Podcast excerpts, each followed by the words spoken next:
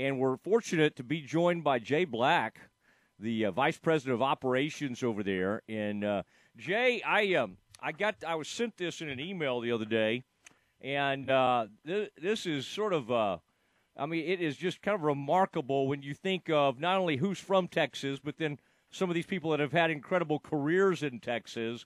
Uh, I it, does it is the does the ballot each time y'all put one of these primary ballots out? Does it um, does it look like this? Because this one kind of blew me away. Well, uh, you know, I hate to brag, but they do usually look like this. I mean, I mean, we're in Texas, right? I mean, yes. golly, I mean, I tell people all the time it, it's as hard to get in the Texas Sports Hall of Fame as as any Hall of Fame I think in the country. Just because I mean we're we're a big tent and we include all sports and there's so many great athletes and coaches from this state. Uh, you know, it's a cliche, but I think it's an honor just to be nominated to be on the ballot. Yeah, I'm looking at it. NBA wise, you got Ginobili. Well, Mavs fans won't like this, but these are great, great players. Tony Parker, on there, and uh, and some of these, you know, Clayton Kershaw, obviously from Highland Park, Matthew Stafford from Highland Park. I mean, you could really have a nice little Highland Park group here uh, that you put together, Jay. What give us for for folks that kind of uh, observe this, and we always look forward to those ceremonies you guys have. What do you try to pare it down to? Like if um, uh, sometimes, like in the Pro Football Hall of Fame, they'll expand it a little bit. Obviously, they have the Veterans Committee that'll come put a few people in. What is a uh, give us a reminder on like how big is a typical class?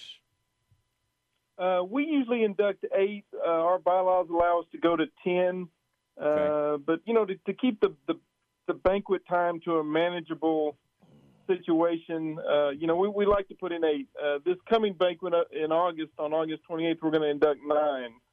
We because of the, the COVID situation, you know, obviously we didn't have a banquet last year, so we are actually going to combine the 2020 class and the, the class of 2021 uh, in August. Okay, and um, and we want to let folks know, by the way, that's a really cool event, and obviously things are opening back up. How are things over there? I mean, y- y'all had to, like everybody, I'm sure, were impacted in a huge way with COVID. Are we? Uh, everything back rolling again. I'm hoping you guys have a uh, wonderful summer because, my goodness, there's not a better place to go. Waco has great museums. But um, y'all, what y'all have done with kind of the living history, and of course, I'm a child of the SWC. In fact, my dad played at Baylor in the late 60s. I can't get enough of that. I want to hear Frank Fallon's voice. I want to hear all those great, the legendary. Um, I mean, it, it, who was it? Kern Tips. I mean, oh yeah, the, yeah. I mean, the, y'all y'all have preserved all this sort of oral history, and I guess that's been my favorite thing over the year. Jay is the not just to see it, but to but to hear things, and whether it be the the, the school songs or people the that that that to me might be the greatest thing about the Texas Sports Hall of Fame. Yeah, I mean, you, you mentioned the Southwest Conference. I don't know if you knew this you know, we're the only museum in the country, as far as I'm aware of, that that has an exhibit and tries to tell the history of an entire athletic conference. You know, there's there's not a Big Ten museum, there's not a Pac-10 or Pac-12 museum, there's certainly not a Big 12 museum yet. So, uh, you know, even though the the conference you know disbanded in '96, you know, for for a large number of years before professional sports arrived in Texas in, in the '60s uh, you know, Southwest Conference was the, the biggest the, the biggest show in Texas, and, and the Cotton Bowl was, was was kind of the culmination of that every year. Yeah, it it it was, and I'm thinking of like Lindsey with that coat. I mean, the famous, um, you know, doing the Cotton Bowl. I think at one point maybe Summerall got involved in the Cotton Bowl. I mean, it's just been some amazing folks involved with it uh, over over the years. Talking to Jay Black the uh, Texas Sports Hall of Fame, the, the vice president of operations over there. Go ahead, Garrett. Jay, what all goes into uh, becoming a qualifier uh, for the Texas Sports Hall of Fame? Well, uh, it's a, it's a pretty broad criteria. Our our kind of overriding theme is that this person must have brought lasting fame and honor to Texas. So, you know, it's it's purposely that broad because you know, obviously native Texans are, are eligible, but people like Akeem Olajuwon, who was born in Nigeria but came and starred at the University of Houston and later with the Houston Rockets, you know, he, he, he obviously needs to be recognized. So, so, so that's why we kind of try and have a big tent and, and have broad criteria like that. Yeah, I got a question. You know, my longtime radio cohort was Randy Galloway in Dallas. We were on the air together for 10 years and uh, he was my radio mentor, which uh, which I don't know if I I don't really brag on that. Uh, actually, he was great, but we uh, but fame and honor, Jay. I don't know. I don't know if that's the exact uh, wording I think of when I think of Randy Galloway going into the Texas Sports Hall of Fame.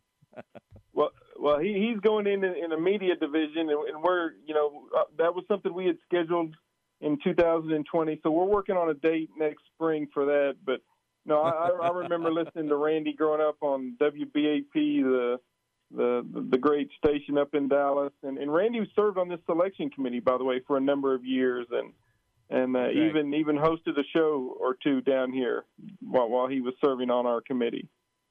Oh man, that, that's uh, nah. He's he's uh, he's an icon, as you know, and uh, that's going to be so fun to uh, to see him in there. I think he was scared to get me involved because he knew it would uh, turn into a roast. But um, it that'll be really that'll be really neat. What is that? Uh, since I'm really you know interested in that wing, the how many members of that? Can you give me a ballpark figure like that are in that media Hall of Fame? I would think uh, I would think the esteemed Dave Campbell has probably been in that thing for about 40 years now.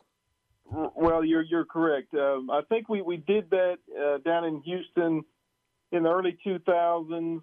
Um, and you know that's got you know people like Dan Jenkins and uh, you know Dave Campbell, of course, and uh, pe- people like that. But you know, there's I think there were six or eight of those. So this is the second ever class, and we're going to honor people like Eric Nadel, John McClain, Brad Sham, Randy Galloway, of course, uh, Denne Freeman, Bill Mercer, Frank Glieber. So uh, you know, people people always want to brag on the great athletes from Texas, but when you talk about the media and the sports writers and the broadcasters who have covered them, I mean it's it's an equally impressive group, I think.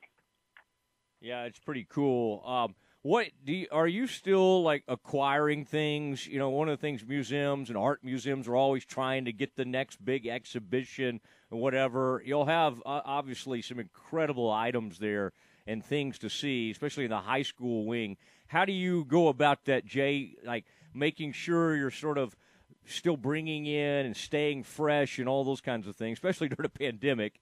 I, I would think the only thing about a pandemic, it would probably allow you to focus inward a little bit because you're not having you weren't having people come through the come through the uh, the Hall of Fame. What, what do you do on that front? How are you constantly looking to add new things? Well, well, we are. And uh, you know, recently Dave South, the, the, the great broadcaster and announcer from that's been associated with Texas A&M for years, um, donated his ring collection. Now we don't have that on exhibit yet. That that's on our on our short list of things to get done here this year. But um, you know, as far as rotating things and keeping keeping the exhibits fresh, you know, every time we have a new class of inductees, that that gives us a chance to collect things from from from these athletes so, so you know that kind of forces forces a turnover. But you know, I, I just I just met a gentleman up at the front desk today who who donated a couple pictures of Dennis Gentry, the great Baylor wide receiver. Uh, one of them was from I think the '81 Cotton Bowl when Baylor played Alabama. It was kind of an action shot, pretty neat. And you know, another one was a game against the University of Texas. So, yeah, it's a combination of us, you know, reaching out to to people who are going to be inducted, and then just people you know, coming in the museum and say, "Hey, I've got this ticket in my closet, or I've got this game ball that when my dad was a great player and he was awarded this ball." And you know, a lot of people want to share it with us because they want people to see it. Yeah, I tell you, I'm I'm interested in that. Uh, my dad played at Elkhart, Texas, so any of that East Texas high school stuff interests me greatly. And uh, who was it? Ken Hall I mean, there's just so many, you know, people argue who is the greatest ever in the state of Texas. Earl probably usually wins that uh, argument, but uh, uh, the man from, what would that be, Jay? Sugarland, Texas, or Sugar? The Sugarland Express, Ken Hall. Yeah, I mean. Whoa. you know, he, play, he played in the early 50s, but you know, he he still holds the the career high school rushing record. I think it's I think it's north of 11,000 yards or, or it's 10,000. it's it's a big number, but the, but the thing about that, that uh, Matt, that, that that people don't realize, you know, he didn't play four quarters in a lot of those games because they were so far ahead, and uh, he played Class B, so so they didn't go all the way 16 games deep like kids today that you know make it to a state championship game do. So, you know, when you factor that in, I mean, it's it's really amazing what he was able to do. Yeah, I tell you, it's a uh, it's a, it's a neat place. Y'all do such a great job. You got me now reminiscing. Think about Dennis Gentry playing in the same backfield with Abercrombie, and then of course they they line Dennis up outside, like you said, put him in the slot or something. But those two in the same backfield, and then Grant follows them up with Allen Rice and Alfred Anderson in the same backfield, and then those guys played together with the Minnesota Vikings, and of course uh, Gentry goes to the Bears, and um, and uh, Walter goes to the Steelers. I mean, that those were. I mean, Jay, that's back to back Baylor backfields. And quite honestly, Texas had similar type backfields along the time. I, I just don't. I think people that are about 45 and under maybe don't. They're 40 and under, let's say. The SWC, the greatness, including Arkansas, um, oh. is um, is just kind of hard. It's hard for people to even understand how great it was. Well, I mean, for, for the most part, unlike today, the, the top talent in the state stayed in the Southwest Conference. I mean, you know, Oklahoma has always done well recruiting in Texas, but but they were about the only ones that could get in here and pry schools away from from the A and M's and the Texas and the Baylor squads. And you know, Coach Teaff was able to just kind of reload. You know, he didn't have to rebuild every year; he was just kind of reloading with that talent. Yeah, yeah, and those guys, some of those guys like Alfred and Walter was right down the street. So it, it worked out. Uh, it worked out really well. Well, listen. Um, I hope this this goes so. Uh, this is going to be a fun ceremony. I hope it's packed because I think we're back with the vaccinations and everything. Everybody's doing well. Uh, can you tell us, Jay, how to uh, folks that maybe want to attend that ceremony? Do you still have some space available?